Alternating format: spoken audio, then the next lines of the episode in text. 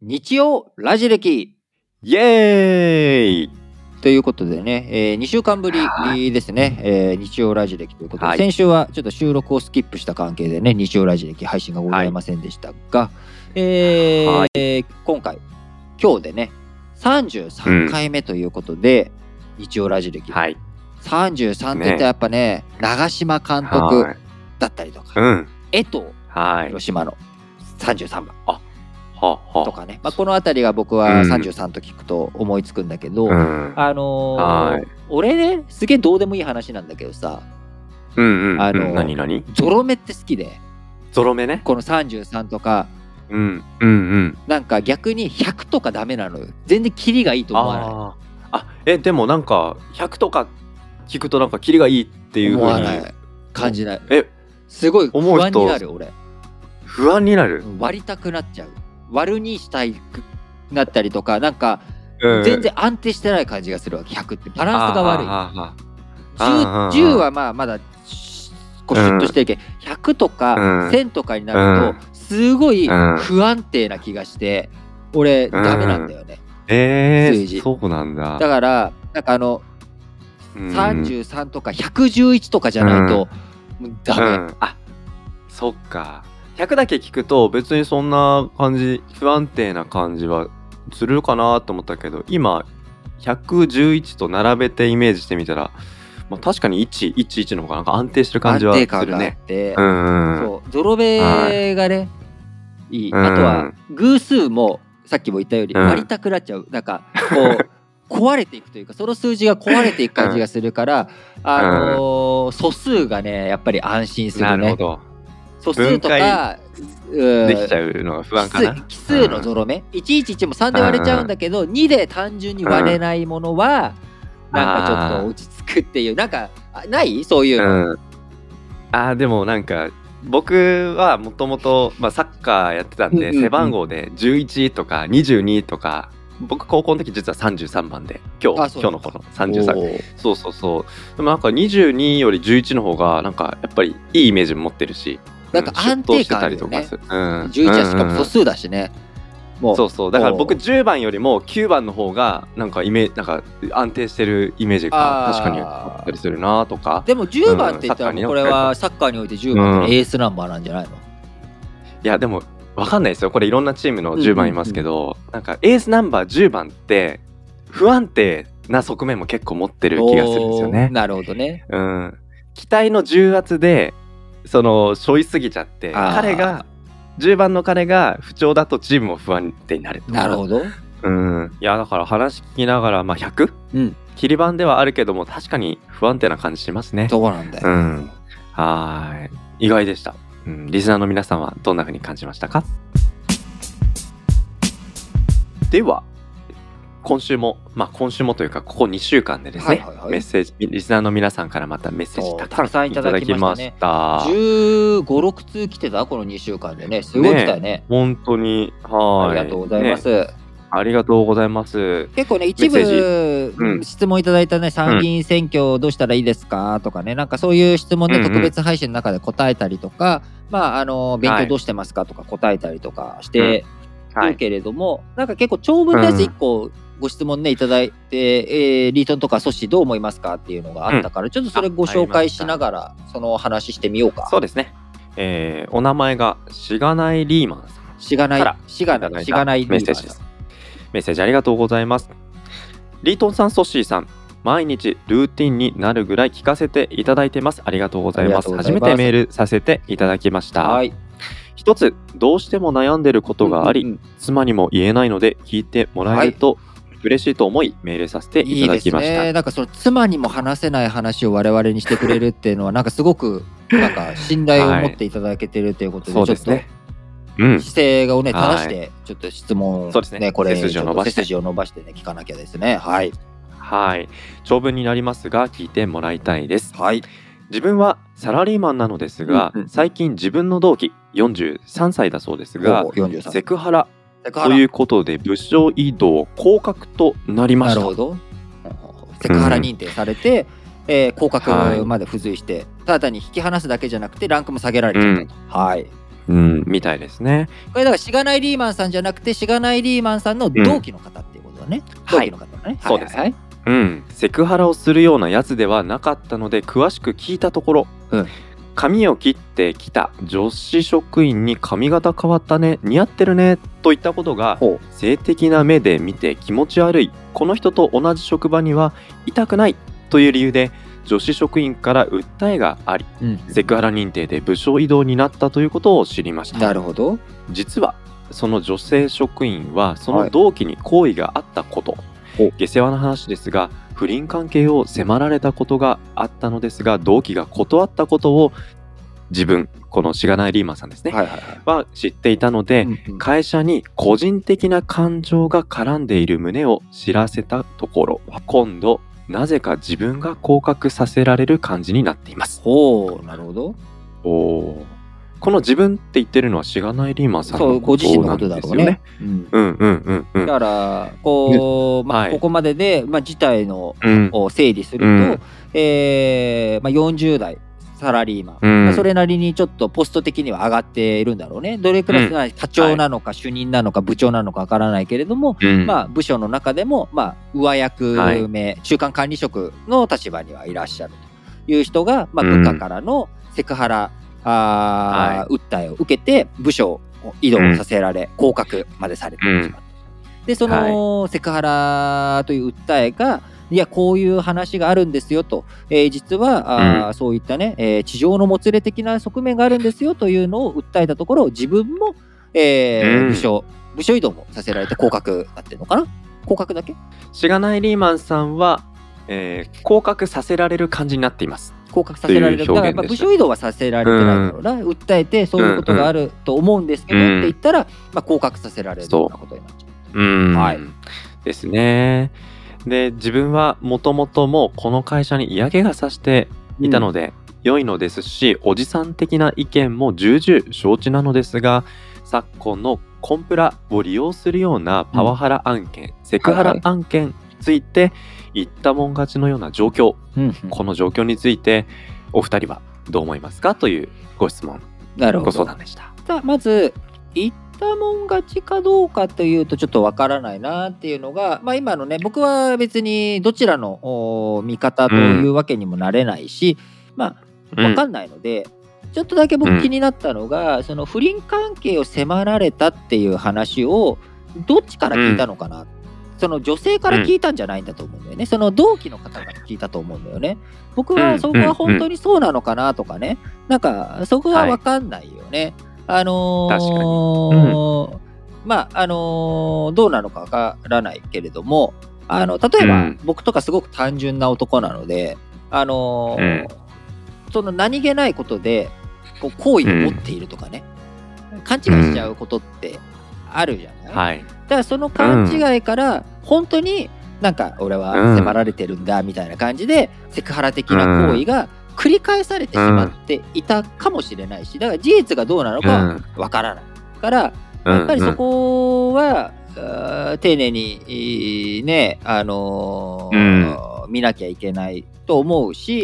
でうん。会社が、でそれの判断を下すのは結局やっぱり会社っていう組織になってしまうから、あのー結局ねしがないリーマンさんは会社に対する不信感があるっていうところがうん。ポイントだと思うわけよ。はい。あのセクハラとかうんうん。パワハラとかを利用してとかっていうのは、あのーうんうん。結局その冤罪対策とか、まあ、そういったものをやらなきゃいけないっていうのはいつの世もねあのー別にセクハラとかパワハラだけじゃなくて、えー訴えられるっていうことはよくあるわけですよ。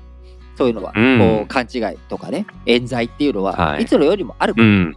で問題は会社に対する不信感だと僕はこの話を読んで思って、だからそこだよね。うん。で、はい。えー自分として正義感ね別にそれで、こう正義感を持ってやっていることに対して降格っていうことで報いる。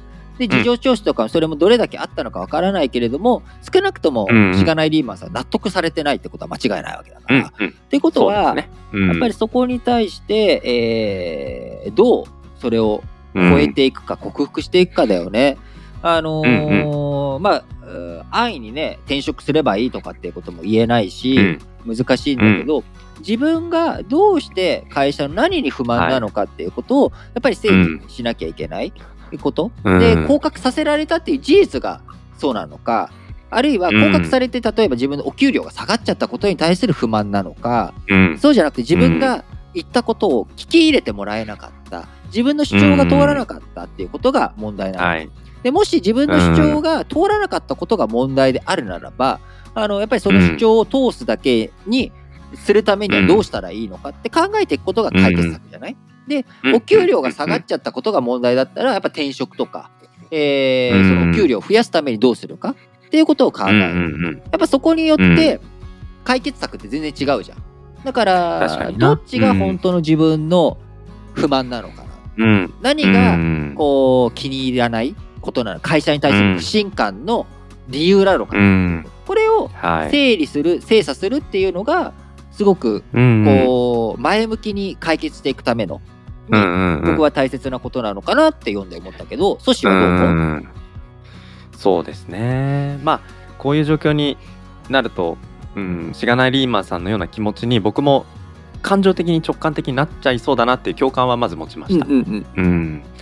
ただ一方でそのこういう事象がその世の中的に最近のパワハラセクハラ案件っていうなんかちょっと大きなトレンドとして捉えちゃうとなんか自分が本来向き合えばいい範囲以上の不安とのなんなるほど。ねか自分はいはいのねそうしてしまうとなんか今度自分が感情になんか支配されてしまって、冷静になれなさそうだなと思うとできるだけ目の前の自分の範囲のことだけにフォーカスをしてで一個一個丁寧に、まあ、観察をしながら、まあ、やれそうなことって何かなっていうこととか受け入れられることって逆に何なのかなっていうことを整理しながら、うん、自分が今ねリートンが言ったことにちょっと近いですけど矛盾を感じるところに対してまあどうしていけるかなっていうのは考えるのかなっていう気がしますね。やっね。ぱりだからこう、人間関係だからさ、うん。まあその地上のもつれの部分もあるのかもしれないし分かんないけれどもやっぱりうん。丁寧にね相手に対してリスペクトの感情をどう思って接するのかっていうこと、これがまあ今まで以上に、えー厳しくなっているってことは間違いないと思うんだよね。うん、そうね。うん。うん。だからあのいくらねソシがちょっとこれおかしいなって思ってもあの、うん。この野郎このクソ野郎みたいなこのハゲうん。なんて言っちゃダメなわけですよ、うん。ハゲって言いながらうん。椅子蹴っちゃダメなわけですよ。だだからうんうんうん。あのやっぱりその辺をどういうふうに丁寧にやっていくのかっていうことね。だから、うん。やっぱりこう昔の中国のことわざでね式うんに書いてある話なんだけど、玉、はい玉宝石うんについた傷はうん磨けば消える、はい。削ったりとかすれば消えるわけよ。ところが言葉は磨いても消えない、うんあ言葉一度出した言葉発言っていうものは消えないあ。うん。からなるほど。やっぱり相手にそれが届く前の自分の口元でどうする？うん。例えば聖書。なるほどな。ザ・バイブルの中にはあのうん。ね、イエス・キリストの言葉としてこういうのがあるんだよね。なぜ僕らはうん。汚れたものを食べるっていうこととかね、あのーうん。食べ物には気をつけているくせに口に入るものは気をつけているくせに、口からで出すもの言葉だよね。言葉を気をつけていないのか、っていうことを、うんうん。やっぱりその毒は体に入れるんじゃなくてあなたのから出てくるんだよ。だから毒舌とかっていうものがねもてはやされるっていうのも毒舌がもてはやされてるんじゃなくて真心がもてはやされてるっていうことも気をつけなきゃいけない。例えば、ね。あのーマツコ・デラックスさんとか毒舌だとかって言われるけどそうじゃなくて僕らが彼女の毒舌風に聞こえてるものを受け入れてるのは彼女の真心を、そうだうん正直に言ってくれてる真心に僕らは反応しているそのはい。方法、うん手段表現の仕方が、まあ、毒舌風にうんうん。あの厳しい表現に聞こえるけどそこに真心があると思っているから僕らは聞けるわけだよ。なんかその辺のなしに表面面だけを、おやっちゃいけない。だからやっぱりリスペクト。こう、うん僕がもうねソッシーに欠けているものであるこのリスペクトをどうやって手に入れるかっていうことをね改めてあのしがないリーマンさんのこのねコメントを読んで、ねえうん僕もいつソッシーにパワハラセクハラで、えー訴えられるか気をつけたいなと思います。うん。うん、ああともう一個だけいいですか？おい何ですか？今の話もすごくわかるなと思いながらまあでもやっぱりしがないリーマンさんがやっぱりこういうとこも気にされてるのかなって思ったのが、うんうん。まあ同期うん長年同じ会社の中でね同期として歩んできた、まあ、彼のことを思ったりとかあとはまあそ彼にそういう立場を追い込んでしまった可能性をしがないリーマンさんが思っているその女子職員さんに対するまあ、うん、ちょっと納得のいかない憤りとかね。そうだね。憤りとかね、うんうん。そうそう。だけどまあそれも結局どれが何が真実かっていうのは結局しがないリーマンさんだろうとその当事者が僕だったとしても分かりきるってやっぱ難しいと思うんですよね。うん。まあ、なので、うん分かりきれないっていうところはまあやっぱり自分でどうこうできないっていう範囲の中で。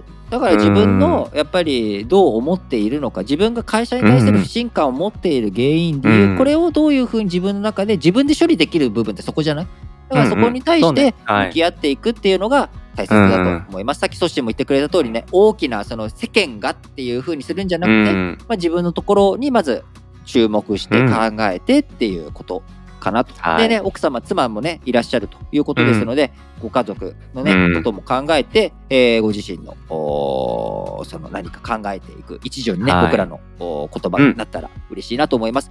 お便りいお,、はいね、お寄せいただき本当にありがとうございます。ありがとうございます。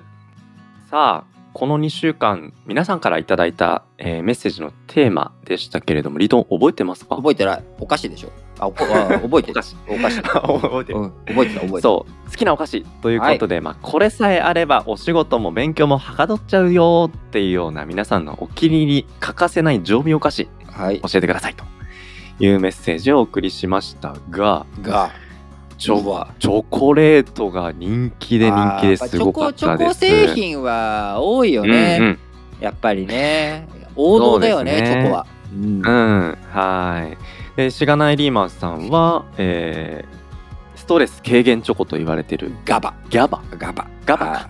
ガバ。え。はい。あとは、佐藤チャイカさん。チャイカさん。はい。私の好きなお菓子はアルファベットチョコレート。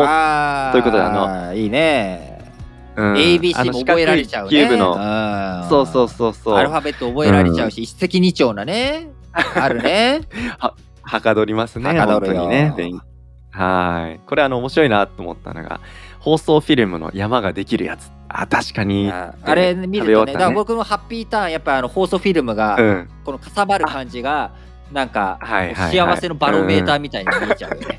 そっかそっか。食べたぜ。それを積み上がったぜ。見える化したぜ。やったぜっていう。はいはいはいはいね。ミミさん。ミミさんですね。数種類の板チョコをバキバキ割って、えー瓶に常備しています。ああ、なるほど。なるほど。うんうんうん。やっぱチョコレートが好きだね。好きですクね。ッキーがあんまりなかったよね。うん。クッキー系。あ確かにクッキーはクッキーとかおせんイべいとか、うん。俺結構歌舞伎揚げとかさ、バカウケとかさこういうのも結構常備すること多かったりとか、あとはスコーンとか。だから俺あんまチョコそんなにね好きじゃないから、うん。そんなにチョコ系じゃないんだよね、ハッピーターンもそうだしどちらかというとその、うん。まあハッピーターンも分類的にはおせんべい寄りじゃん米とか。そうね米菓子ですよね。米菓子だからさ、うん。でもやっぱりチョコ菓子が人気なんだなということがそうです分かりねました、皆さんありがとうございます。ありがとうございます。さあ今週もメッセージテーマ新しくご用意したのでお。皆さんのメッセージお待ちしたいと思いますがなんだろ今週のテーマ。ううん。お昼休みのお気に入りの過ごし方教えてください。お昼休みのお気にというテーマで。入りの過ごし方ですね。はーいリートンはお昼休み何かきお気に入りの過ごし方ありますか？いやもうそれはいいともを見るに尽きるよね。いいともあれ？いいともって今やってるんでしたっけ？待って待ってますよねでもやっぱりあの 昔、お昼にいいともが見れるっていうのはなんか、うん。勝ち組だなっていうふうに思った気持ちがあったからね、うん。なんかお昼のそういう番組を見たいな。はい。ずっとさ見見れないからさ。そうね。お昼休みにウキウキウォッチングなんてできなかったから、なんない。それは夢としてあったな。だから今は結局、まあ、外を見てボケーっととかが多いかな。なんかうん足伸ばしてボケーっとしていることが多いかな。俺昼飯も食わないからさ、うん。昼飯食っちゃうと眠くなっちゃうから。そっか。うんうんうん。昼ご飯食べない食べない過ごし方知ってるんですね、それはもう長いですか？そういう生活長いね。もうもうもう、会社辞めてから独立してからはもうずっと結構そうだね。人とねなんか会う約束があってうん。で、まあ、ランチしましょうっていう誘い方になって、うん自分が食べないっていうのはなんか変だからそこでは食事するけど食べるけど。うん。うん。一人だと、うん血糖値上がると眠くなっちゃうからさそしてなります長い昼寝になねっちゃうじゃん、まあ、人と話してのランチだったら まあ人が目の前にいてお話ししてて、カクンって落ちるほど そんな強い眠気は感じないからそれは大丈夫なんだうんうんうんうん。なるほどね、うん。そっかそっあか、うん。トシはなんかお気に入りの過ごし方あるの、うん。僕はやっぱショートナップ。ああショートナップ派ね、うん。15分とか20分とかタイマーかけてもう床に枕だけ置いてあ自分の今自宅リモートワークだからできるっていうのはあるかもしれそない、れはあるね。だからリモートワークの方はね結構。あそういう意味だったら俺なんか腹筋したりとかもしてんな。あーあうんうんうん。たまに私もやります。いいですよね、うん。そうそうそうそう。んお昼間の。いそう意外といろんな過ごし方いろんな過ごし方あるんじゃない？って思ったね、うん。まあ運動してる人もいれば、お眠る人もいれば、まあ、やっぱりそこで食事、うん。何ランチ食べるのかっていうのがもうやっぱ最大の息抜きですとかっていう人もいらっしゃると思うのでそうね。うん。ぜひ皆さんのうん。おすすめのお気に入りのお昼休みのウキウキウォッチングうん教えてください、教えてください。はい今週もお待ちしております。ということで今日は33回目切り板の日曜ラジ歴でした。今週の1週間また皆さん、えー素敵な1週間をお過ごしください。はい楽しくね過ごしましょう。6月12日から18日まで元気にいくぞ！ーお相手は私ソッシーとディートンでした。バイバーイ